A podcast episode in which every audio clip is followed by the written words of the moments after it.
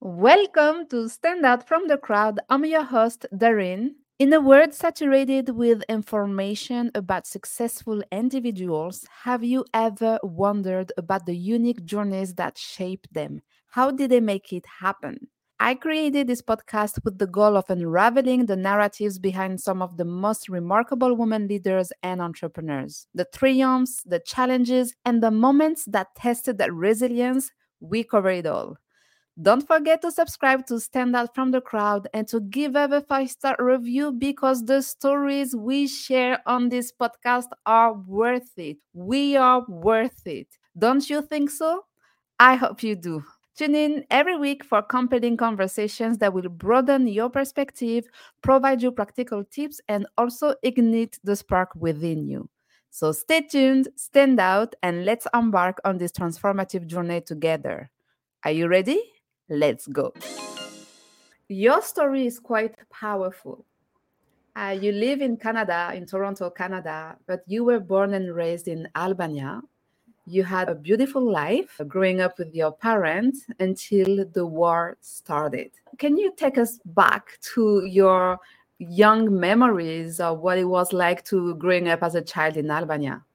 Yeah, absolutely. Um, it's kind of funny that we're talking about this today because I woke up this morning and I asked, I have the the paid version of ChatGPT, and I asked it, I'm like, I always have dreams where I'm always running away because I'm being like threatened, but it's always in my childhood home. And then I like went into the war, like explained that it was the war, and it was like like kind of analyzing my dreams that it's you know it's trauma that's been yet resolved which is weird because as you said like my i i felt like growing up i had like this simple beautiful life which was um, it was filled with depth, but not with material depth, if that makes sense. Like we had very little. It's post communism when I was born in 1992. Albania is very chaotic at this time. Nothing is really structured. And then five years later, that's when the civil war happened due to a Ponzi scheme. And then a year after that, um, there was the genocide in Kosovo. So for me, all of these instances although at the time never felt impactful because it was just like I was a child, I wasn't really aware of what was going on. As an adult, I think I'm realizing the impact that they had on me that I never realized as a child. Were you aware that you were living and growing in the middle of a war? Honestly, I don't I don't remember. Like all I knew is that if we heard there was like like a criminal group that went in each city. So different cities had different criminal group. The the group that was in our city, they had a motorcycle, and it made this very specific B sound, like. you know and because i'm i live in a very small city i could hear them from the other side of town so if they were coming in because i lived beside the police station and they would always drive into the police station to grab arms because the cops had just left the police station and you know there was a lot of arms there. We would just know that we'd have to go inside and i'd have to go to the washroom because the washroom had a cement roof while um, the rest of the house had like i don't know if it's called shekels. So it was just like normal like oh like we're playing outside in the backyard. We hear the noise. We go to the washroom and we run and hide. Like it was never like i never really processed what was happening. It was just like okay gotta go inside. I hear the noise. But it was definitely we we ended up moving from the house um, when I almost actually died because when they would come to get arms from the station, they would kind of drive down the the road and just shoot up in the air because that was a way for them to create terror in the community. Um, but sometimes, you know, the bullets would just go everywhere. So this time around, the bullet came into my home and I wasn't in the washroom. So it came through the rooftop and it hit exactly where I was sitting. But at that moment, that exact moment, my grandma had called and I picked, I got up to pick up the phone oh and the bullet hit exactly. So it would have hit me right in the head. So that evening, my uncle came and we like took the bicycle and we like rid, like we drove through the olive fields in the middle of the night to like get away from my house. So oh that's that's the dreams. Those are the dreams I always have. I'm like running away in all the fields from like mm-hmm. terror. But I net like consciously it I, I don't feel that affected me. It's really weird. Yeah, definitely some trauma to uncover there. you know for every but for every person i would say and I, and I am grateful that this is not something i have experienced but for every person going through such traumatizing experience either being aware of it or not your subconscious ultimately know something and remember something right yeah. i mean i've I've been in therapy for six years, so I we've dealt a lot with my childhood because obviously there's a lot to uncover. But I do wonder if there was something that happened that I can't remember, you know, or like that I blocked out that it's still coming because it's a reoccurring feeling and a reoccurring dream. I'm always at my childhood home. Like, what is, what am I, tr- like, there is definitely something that I have to uncover there. And then your parents decided to move to Canada, definitely yes. a better place to uh, raise a child. Do you have any memories of you moving to Canada and how was your early years in Canada? Um, it was really difficult. I'm an only child, so when we moved here, my parent, both my parents, engineers, had to start working in factories, and not factories that were, you know, in their profession. It was just like logistics company and um, a company that made tissues. So they were working 12 hour shifts trying to make ends meet. Um, we grew, uh, I grew up at Weston and Lawrence, which is a predominantly immigrant neighborhood. Um, definitely not super safe all the time. But yeah, it, it, it, was difficult because I was alone a lot. Like back home in Albania, even though we didn't have much, um, I had my family and I had my friends. So at least I felt like I had a lot when we moved to Canada, I was alone a lot. So I had to start using my imagination to keep me busy. And that's when I started uh, writing and really getting into arts and creativity because I like had nothing better to do. Oh, you know, I can I can relate to that feeling because I was raised by a single mom and she was working 12 hour shift as well. So I was alone a lot. I was eating lunch alone, dinner alone, and then I would wait in, in the evening for my mom to come back uh, from work. And so even though like I didn't develop my creative side or my artistic sides, as such you know where i found a comfort is in dancing. So yeah. I, I, used to dance a lot and then i wanted to become a professional dancer but this is another life and this is another story. But you know like i can relate to your story you know like wanting to fill that void with something that you can do with your body with your imagination and so on. Yeah i think i resented my parents a lot for that period of time because i feel like they mm-hmm. like dragged me out of uh, the comfort zone that I had and they put me in this area and they they just left me there. You know what I mean? Like it wasn't like, and obviously, like being Eastern European, you don't have the conversation of like, how are you handling this emotionally? Yeah. It's like you good. is, you know, you live, you breathe. Okay, you're alive. That's okay. That's good. That's enough. yeah, yeah. So I read the, but now I understand why they did it, and I'm grateful. And you know, I think, wow, I can't believe they actually took such a chance for the and like such a risk to come here and go through all of the things that they went through uh, for me because honestly they could have been in albania and they would have been fine but i know that it was for me and um, i'm grateful. But i think there was a lot of resentment that came for it because of the loneliness and you shared the story with me where your parents they would uh, send you still send you to albania so you keep that connection with your roots yeah. but something that you didn't know back in time is that once they had paid your flight ticket they they have no money left for them to to yeah. spend the summer yeah there's it's it's funny because i remember exactly it was my first time back home uh, since we moved and i remember exactly what i was wearing when i got on the flight and like how happy i was and like how happy my parents were but i didn't know that they had a hundred dollars left for the rest of the month and it was like the beginning of june that i had gone so they only had a hundred dollars for the rest of the month after they had paid for my ticket and had paid rent which was i mean on top of all the debt that they had that we had to pay from when we came. So I I mean, I'm like over here living the dream, having my little CD player trying to show off when I go back home. so I have no idea what's happening. And and so would you say that this experience, you know, growing up in Albania and you know moving to Canada and going through the challenges that almost 99.9% of immigrants go through would you say that it has forged your drive to becoming the powerful professional and entrepreneur that you are today? Yeah, I mean, I think as an immigrant, you always feel like you have something to prove, um, or like you have to kind of make your way through.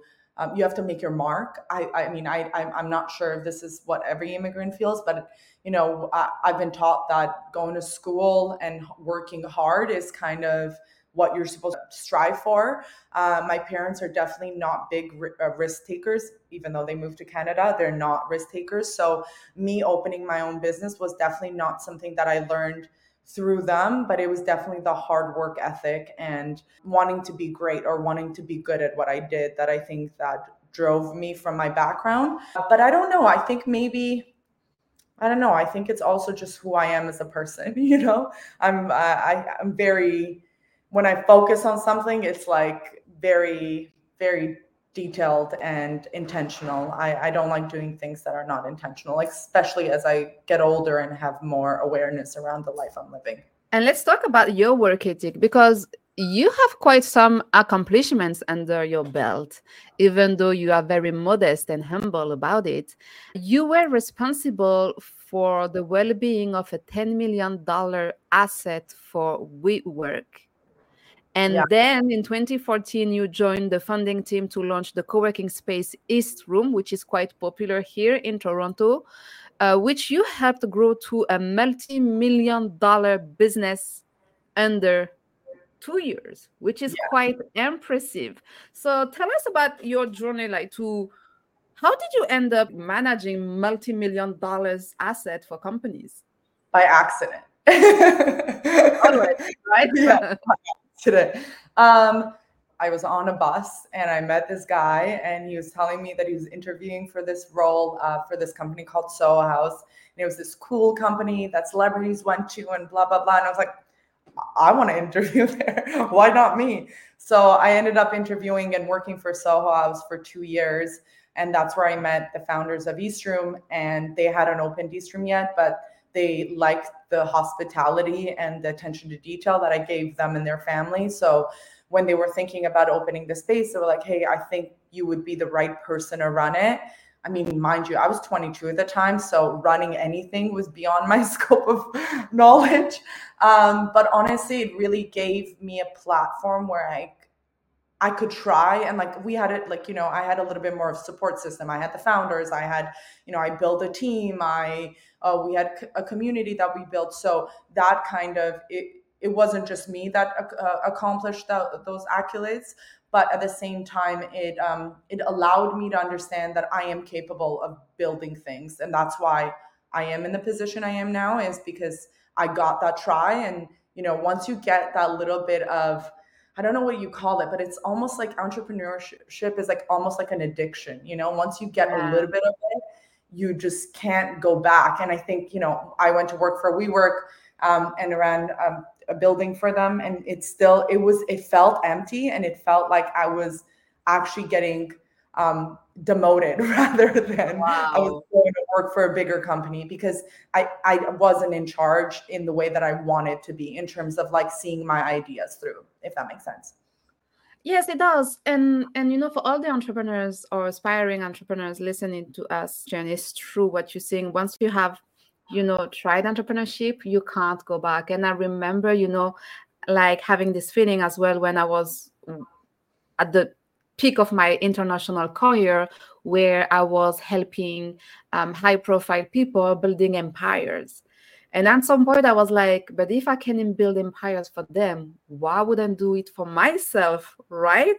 Yeah. Um, of course, the journey is different, and you know, being by very. yourself for your doing it for yourself, it's like a complete entire sto- different story.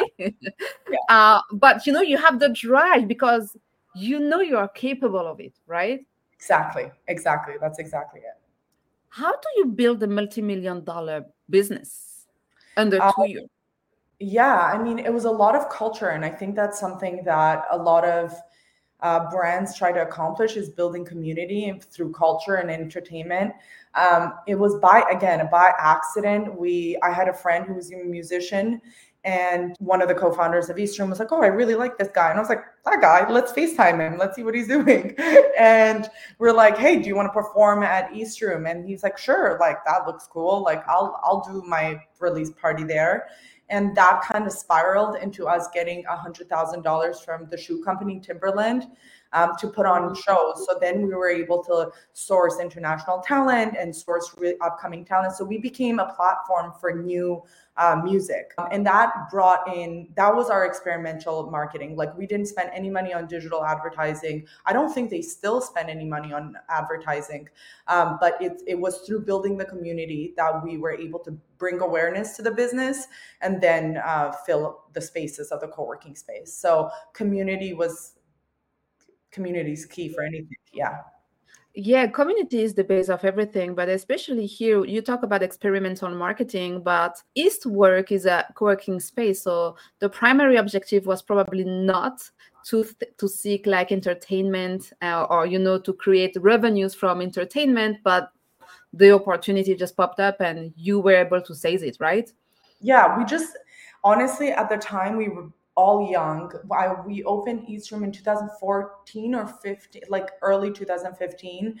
Co-working wasn't a thing in Toronto. WeWork wasn't here. There was the only co-working space I believe at the time was CSI.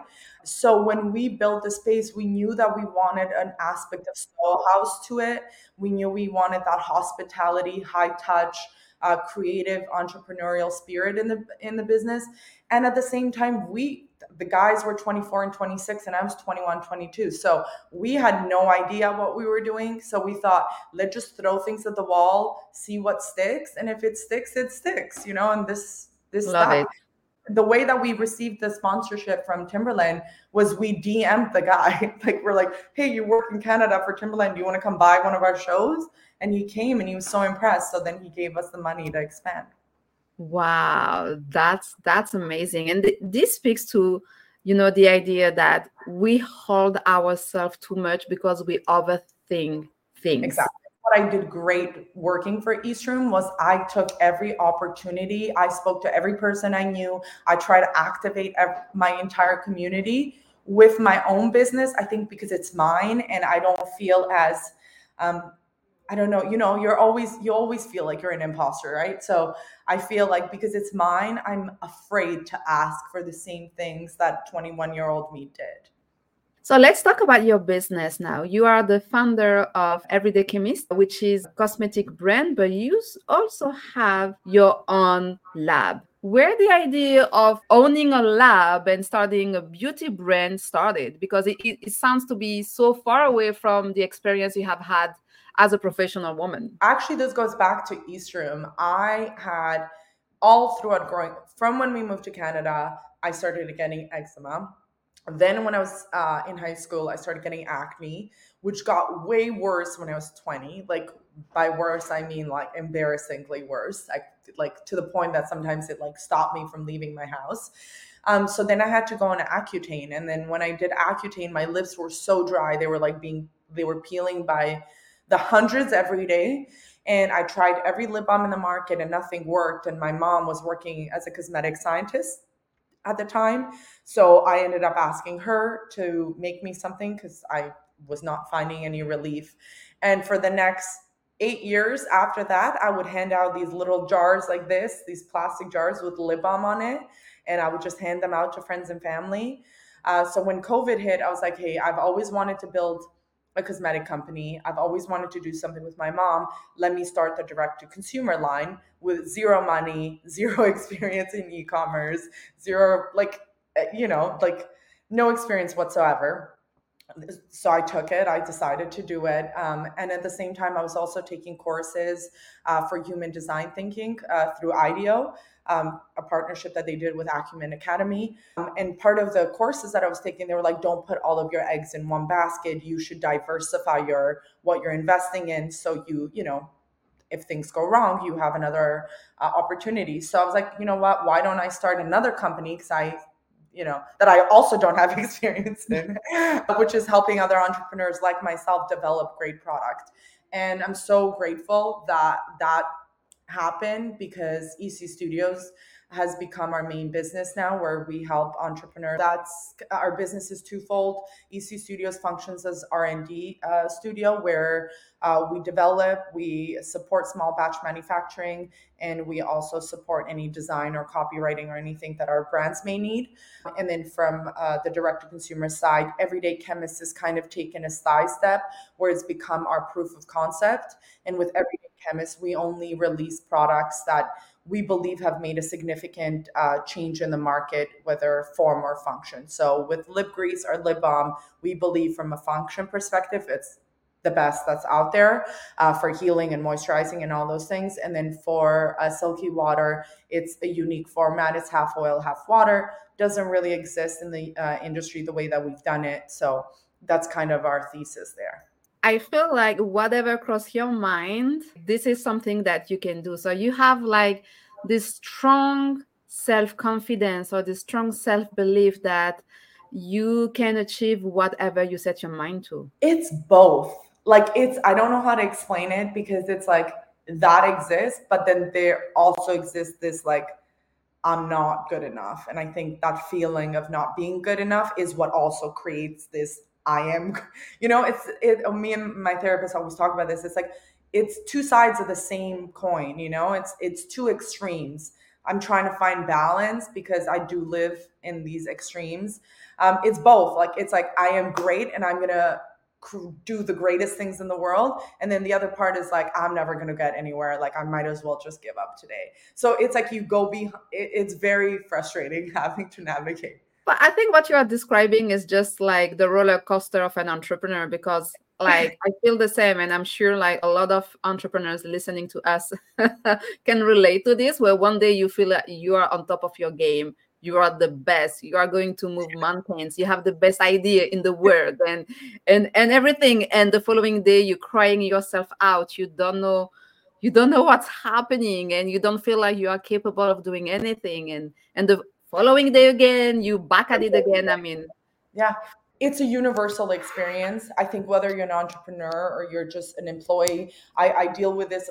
You know, we hire young females mostly, especially in the area that we're kind of working in. There's a lot of females that are interested in. So we get to work with really talented young females, and they all feel like they're not good enough. And I see that from them. And then I also see that from my mother, who's an expert at what she does. She thinks she's not good enough. And I'm like, does anybody feel like they're good enough? Wow. No? So that's interesting.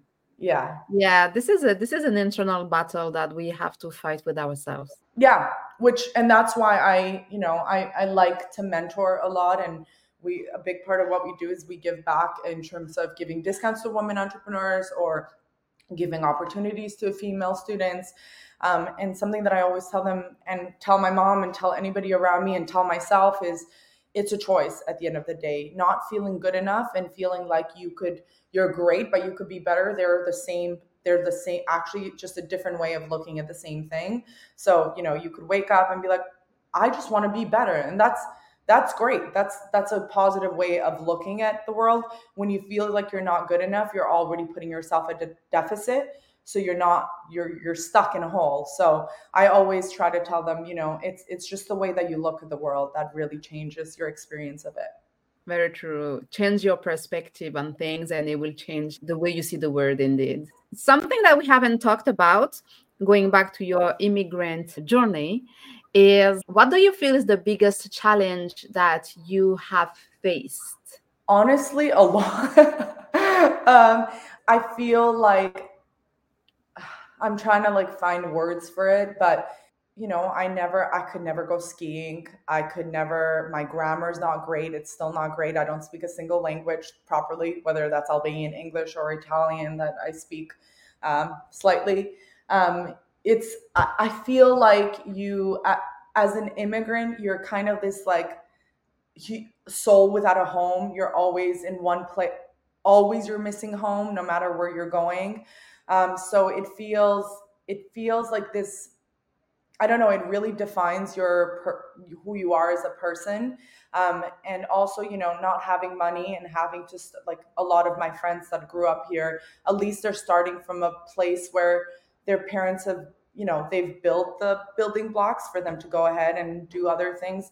I feel like not having money and also my parents didn't have time to you know talk about philosophy after dinner because they were working or they didn't have time to bring me to piano class because they didn't have time.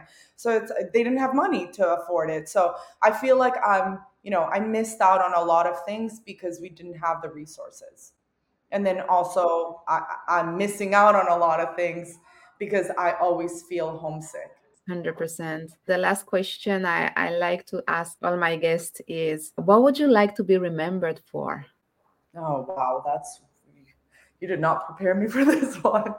I, you know, I've been thinking a lot about this lately because, of course, working in the cosmetic industry, it is a, it's an industry of cents and dimes. People are, you know, looking at numbers, and it is definitely a cent game and I don't want to play in that world. I want to build great product for consumers and that's kind of what I want to be remembered for is that no matter what I do, it's done with intention and it's done with integrity because I feel like as an entrepreneur, those lines can get blurred really quickly if you want to succeed. And I don't want that to be my life. I'd rather do things with integrity and intention and create great products rather than be successful if those are like the two choices I have. We are seeing it quite a lot recently especially uh, for the for the successful gurus and successful people who have built their empire of success out of the instagram which is something different. But my point when it comes to integrity is now it's falling all apart because you know you can this is not sustainable like being fake or pretending or you know scamming people or just not being not doing things with a good intention yes you may win a lot in the short term but yeah. in the long term it will always fall apart I don't know. It's hard. It's hard because I I would like to. I, you know, I'm a big believer that most people are good and good wins, but it's not always the case. Unfortunately, you know, there's uh, unfortunately, yeah, we're we're at the mercy of greater forces beyond our control. So we can only get ahead as far as you know we we can uh, by being great by being good but i think you know being intentional and be like i don't know. I'm hoping that that that matters and that's something it that, does. Yeah. it does matter. Yes it does. And we need more people like you. Otherwise the world would be a sad place even though that is not really wonderful wherever you go but yeah we need more people like you. Maybe a piece of advice for everybody out there that's an entrepreneur um, when you're when you fail just keep going. I think failure is a part of it. So i think uh, resi- being resilient and being consistent is probably the keys to success but it does take a lot of courage and uh, self-belief to do it and sometimes you just have to fake it. Really? That's interesting you know because i often say like don't fake it until you make it because it's not sustainable. I don't know because sometimes i do feel like i have to be delusional to believe in myself in the way that i do when things are not panning out the way that i wanted them to you know what i mean it's like yeah. you have to trick your brain of not seeing the not remaining in the bad. So you're like, I'm actually great. I'm gonna do this. It's okay. Like, and also I think a lot of the fake it till you make it has to do with becoming that person. You're not faking it. You're just becoming the person you want to be before you're there. You know? Yeah, from an introspection perspective, yes. I feel like the way I see fake it until you make it is more like, you know, pretending like towards other people that you are someone that you are not rather than your perspective which is like tricking your mind and you know having positive self positive talk to say like oh but you can do it you are doing it and you have what it takes to making it happen so it's yeah. it's a different perspective yes yeah. the world is how you look at it yes exactly thank you so much flavia thank you so much Darine. I'll see you soon